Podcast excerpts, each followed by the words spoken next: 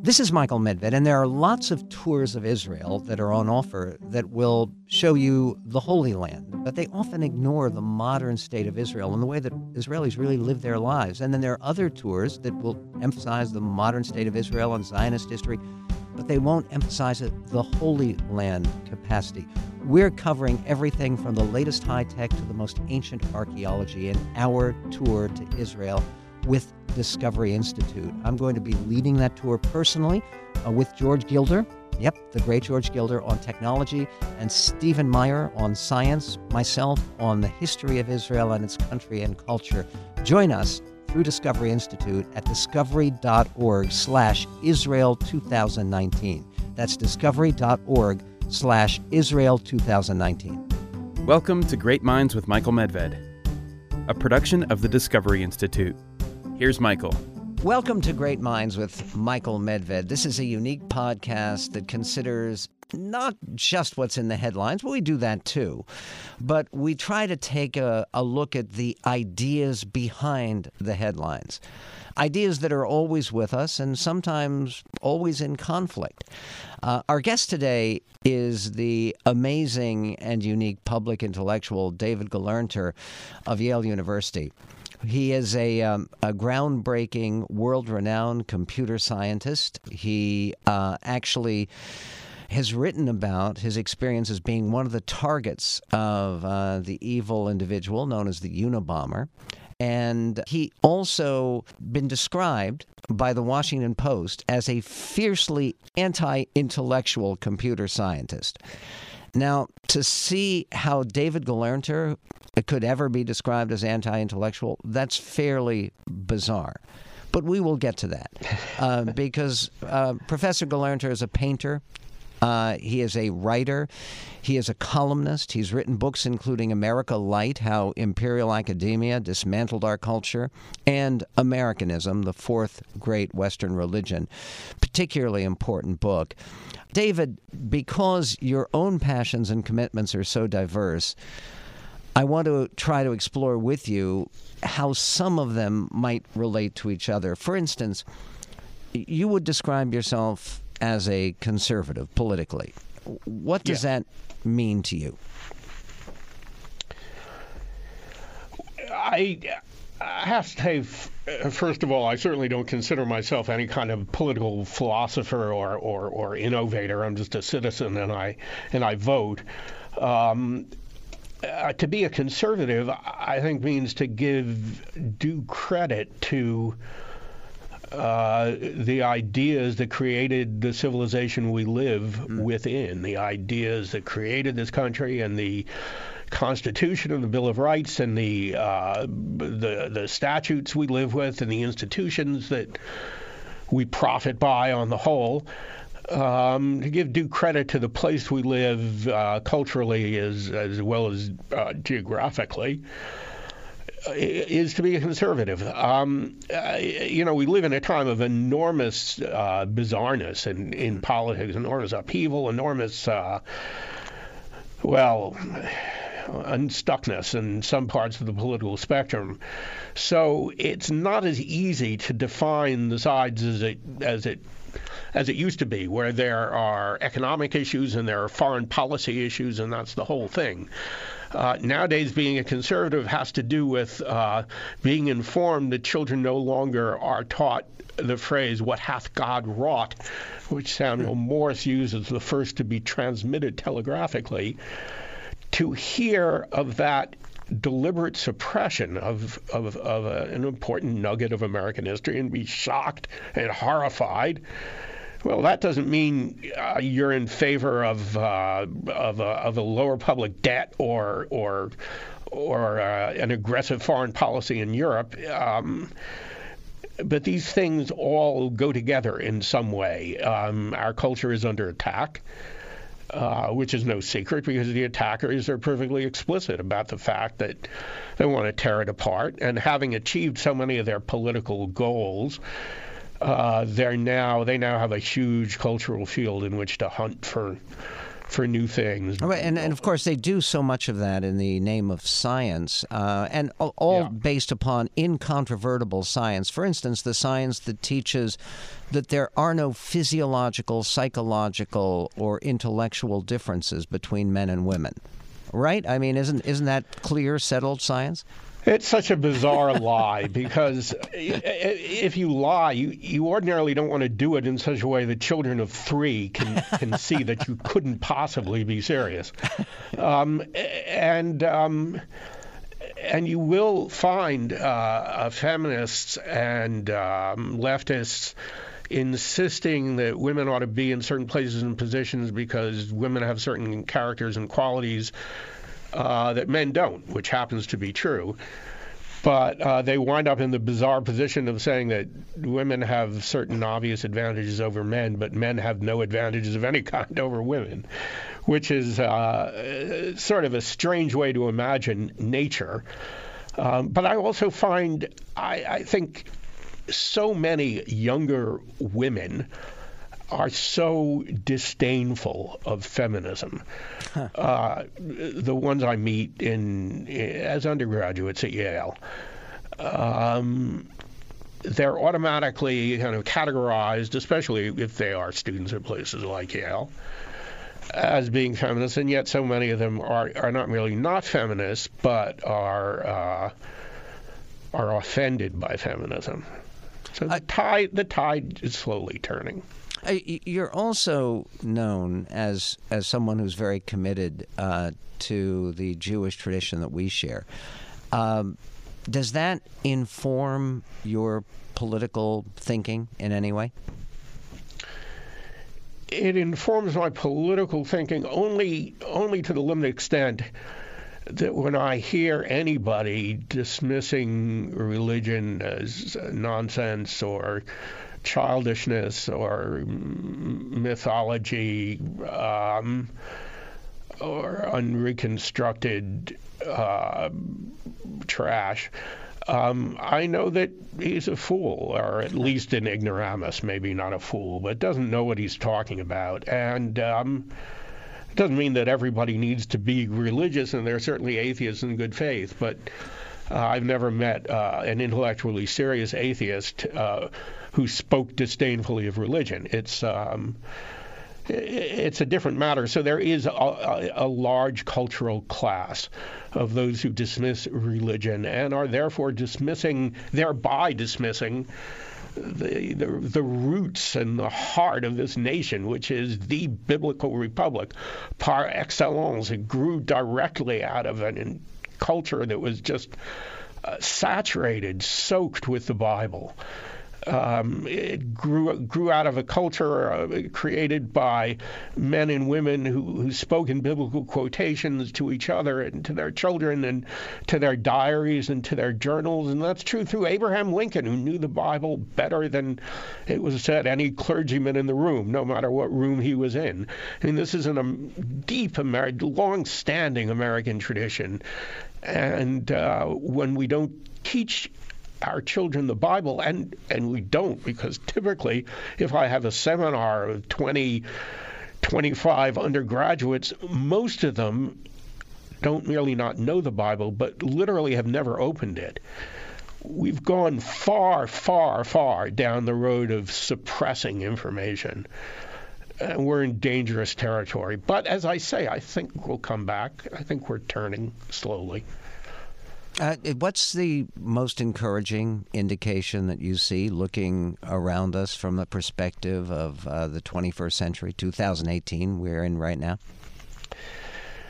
Um, the the encouragement I, I see is in terms of particular people, not a statistical trend or an average, Right. but a person I'm thinking of who um, uh, 10 years ago was was in a class I taught and is now a prominent journalist in Washington and is uh, uh, conservative politically, but more important, uh, and, and always questioning, always skeptical.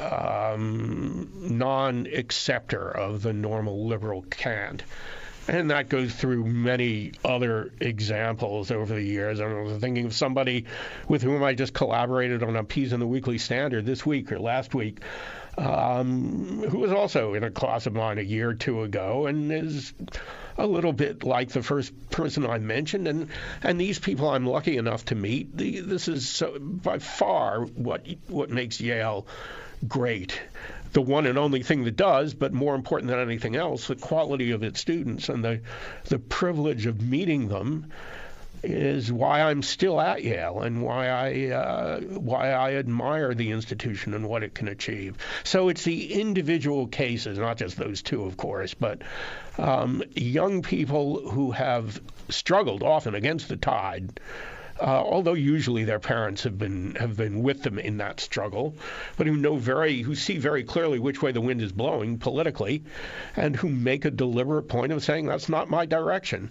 I am not a feminist, or I am not a leftist, or I am not a, a left liberal or, or a moral moral relativist, right. uh, or someone who teaches moral moral equivalency. In right. in terms of the worldwide uh, retreat of democracy that a number of of very prominent people have noted, and and again, there are authoritarian tendencies in Europe and in Hungary. Uh, obviously, you can see it in Russia and in China. The idea that China now has a president for life. Um, eh, what what do you think is causing the retreat of this d- democratic series of values, which, as you write so eloquently, have, have so enormously blessed the whole world, originating here in the United States? I don't know that it's really a retreat. If you look at the history of Eastern Europe and Central Europe, and certainly of Russia, uh, you find very few intervals of anything even approximately like democracy. There or, are exceptions. Or civilization in some the regard. Czech yeah. Republic. Yeah, yeah, right. There, are, and obviously there there are there are great artists and great thinkers in all of Yeah. these countries, but democracy doesn't come easily to them, and never has. I, it, but if you're talking about, I mean, um, places like the Philippines. In other words, if you if you look around the world, a number of people. I, I'm thinking of a scholar at Stanford named Larry Diamond, uh, who I've spoken to. Um, there. There, there was that whole Francis Fukuyama idea of the end of history. That basically the whole world had agreed that a liberal democracy, and I use liberal, of course, with a small l, um, was the was the way to go. Was the best way to increase human happiness and prosperity. Uh, There seems to be less agreement on that proposition around the world right now. Yeah. Well, it was always nonsense. I mean, the idea that that there was a, a democratic tide flowing was uh, was ridiculous. Uh, There were moments which we certainly could have taken better advantage of than than we did with the fall of the Berlin Wall and the breakup of the Soviet Union. Um, we chose basically to shrug our shoulders and ignore everything that was happening in Russia until the inevitable happened and uh, and the democracy died. Um, just as we tend to ignore Poland and Hungary and, and places where we could make a difference and that could still emerge as uh, as as as Western countries, we don't pay very much attention, and we haven't since the since the uh, since 1990. We we we haven't since since the fall of the Berlin Wall. We've ignored. We've tended to ignore the whole question of Russia and Eastern or Central Europe. And democracy is just not natural to most people. Democracy seems to come easily to Anglo Americans. Um, possibly to Scandinavians, but even the French have all sorts of problems with it. I mean, the French have no tradition of democracy stretching back further than the Second World War. They're constantly experimenting with tinkering with new constitutions and having deep troubles working it out. And the same is true of Spain and of Italy and of outside of the Anglo-American center. Democracy is rare and is not the expected state of mankind. And I, we could have done something to help it, but I don't think we could have changed human nature. Uh, we did, we should, we could and should have done more than we did but nonetheless, what we're seeing is is is inevitable. Um, Uh, you could say it's almost entropy at work, uh, certainly in some of Yes, these countries. exactly. Uh, one of the things that is stunning, and I, I can't let you go without without dealing with this. In your book, Americanism, uh, you're actually more positive toward the memory and message of Woodrow Wilson uh, than than many of our fellow conservatives are. I'm, I'm thinking of uh, Glenn Beck. He did his list of the ten greatest bastards of all time, and he listed Wilson number one above Hitler and Stalin. Um, you don't have that view of President Wilson. Why not? Well, I I don't think it's fair to take him seriously when he says things like that, knowing that that they'll be dismissed as absurd and that they are absurd. But um, Woodrow Wilson, Woodrow Wilson was certainly a very unpleasant man personally. Um, all the evidence suggests that he was a bastard in personal terms. Uh, Right. He didn't have very many friends, and and nobody really liked him. But that doesn't change the fact that he is the man who put the United States into the world, even more than Teddy Roosevelt. Um, the fact that the United States was involved in the First World War is one of the great mysteries of of modern European history. Uh, it goes against everything anybody would have predicted of this country. But it was the fact of our involvement in the First World War that uh, made it possible for us to defeat the the German and Italian empires in the Second World War. So uh, Wilson did something very unexpected, very strange, very much out of keeping with the trend of American history, and yet it turned out to be what we needed to do and where we needed to be. We needed to be at the center of history, not sitting it out on the periphery, having having fun, enjoying ourselves, getting richer and richer. Um, Wilson took that step, and uh, although he and I would have disagreed on every conceivable topic, or most most conceivable topics, and that's true of Wilson and most conservatives, nonetheless, he did a bold and tremendously important thing. And I, conservatives need to, ought to acknowledge the greatness of some liberals, of some leftists. It's not as if the, the, the, the great innovations of history have been in the hands of conservatives uh, exclusively by any means. I, I, I think about Wilson's war message in uh, in April of 1917, where he says it is a f- fearful thing to lead this great and peaceful nation into war, but the right is more precious than the peace. He was echoing, as you argue, um, the the the notion going back to the Puritans that we were speaking about uh, of a an American mission in the world. In in the brief time remaining, if you were to to tell your children and grandchildren ultimately what America's mission should be in this hurting and troubled world, how would you define it? To show people how to do it. Even even more than intervening uh, or leading or fighting or donating, we need to be the shining city on a hill uh, of John Winthrop and Ronald Reagan and, and, and other great Americans, a biblical quotation ultimately from the Gospel of Matthew. We can and we should.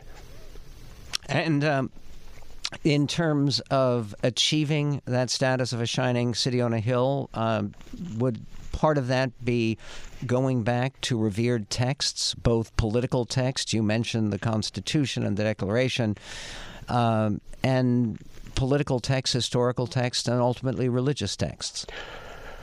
Absolutely. We have an emergency crisis in this country. We are not educating our children. I don't know how we can live with ourselves. Uh, step one is to throw out all the schools and the colleges and start again. I say that with uh, with uh, sadness. I wish we didn't have to do it. Uh, but we do. Um, the internet is not a, a, a blessing in lots of ways, but it makes this particular move easier. We must do it. Um, how we can graduate year after year of students who know nothing um, is beyond me. It is irresponsible to an extent nobody would ever have associated with this country, and I know we'll snap out of it. And, and may we snap out of it uh, quickly. And, and one good place to start is for people uh, to go to our website, which is called Minds with Medved, to check out some of the crucial books that David Gelernter has written that make a conversation possible and make a big contribution to this American revival and refocus. That's mindswithmedved.com. You can find out more about David Gelernter. You can also take the opportunity to donate to keep these podcasts coming. If these messages are important to you, go to Minds with Medved and be part of this effort. We're very grateful for it. You can sign up as a subscription to be notified about future uh, podcasts that are coming your way. As a subscriber, it's free. So subscribe to Great Minds with Michael Medved at Minds with Medved and uh, to David Gelernter. Keep the provocation and the enlightenment coming and appreciate everything you do for this greatest nation on God's green earth. Thanks for listening to Great Minds with Michael Medved, available at mindswithmedved.com. Great Minds with Michael Medved is produced by Jeremy Steiner and Greg Tomlin and is copyrighted by Discovery Institute 2018. This is Michael Medved, and on my radio show, I'm generally concerned with what is timely, but every once in a while we get to focus on the timeless. And when you're talking about the timeless, I immediately think of our trips to Israel. We've taken more than a dozen trips to Israel with listeners, uh, with interested parties. Many people are going to Israel for the first time. And for the first time in four years, we're doing it again with Discovery Institute. Check out this remarkable opportunity, the Israel Tour uh, at discovery.org slash Israel 2019. It's going to be happening in the fall of 2019, late summer, early fall. And we're going to be going with George Gilder about technology, with Stephen Meyer about science, and myself on the history and country and culture of Israel. Please join us.